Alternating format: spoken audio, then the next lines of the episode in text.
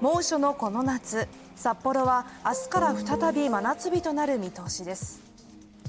そんな中消費者庁から夏に欠かせなくなったあるものに関する注意喚起が。消費者庁が注意を呼びかけているのは子どもが水筒を持ち歩く時の転倒事故について。実際にあった事例を見てみると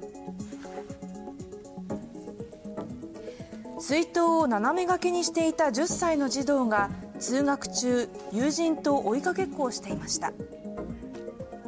その時転倒し水筒がお腹の右側に当たりました。児童は痛みと嘔吐があり救急搬送。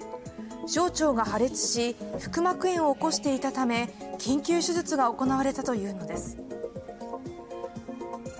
子供に水筒を持たせているか街で聞くと水分補給は水筒にあのポカリとか塩分がちょっと入っているようなものを入れて飲ませてます。学校には持ってってます。重いのが嫌なのであのプラスチックの水筒を。中にはヒヤリとする場面を目撃した人も。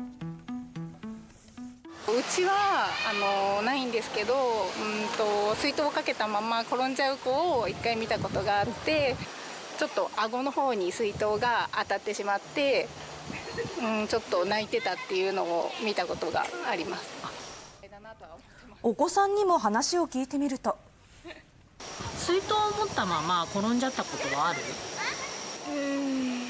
ある？ちょ一回ある。鬼ごっこしてて、うん、それは水筒を肩にかけたまま転んじゃったのかな？あそう聞いてなかったです。私の知らなかったところで。消費者庁は子どもに水筒を持ち歩かせる際なるべくリュックに入れる。肩にかけている時には走らないなど注意を呼びかけています。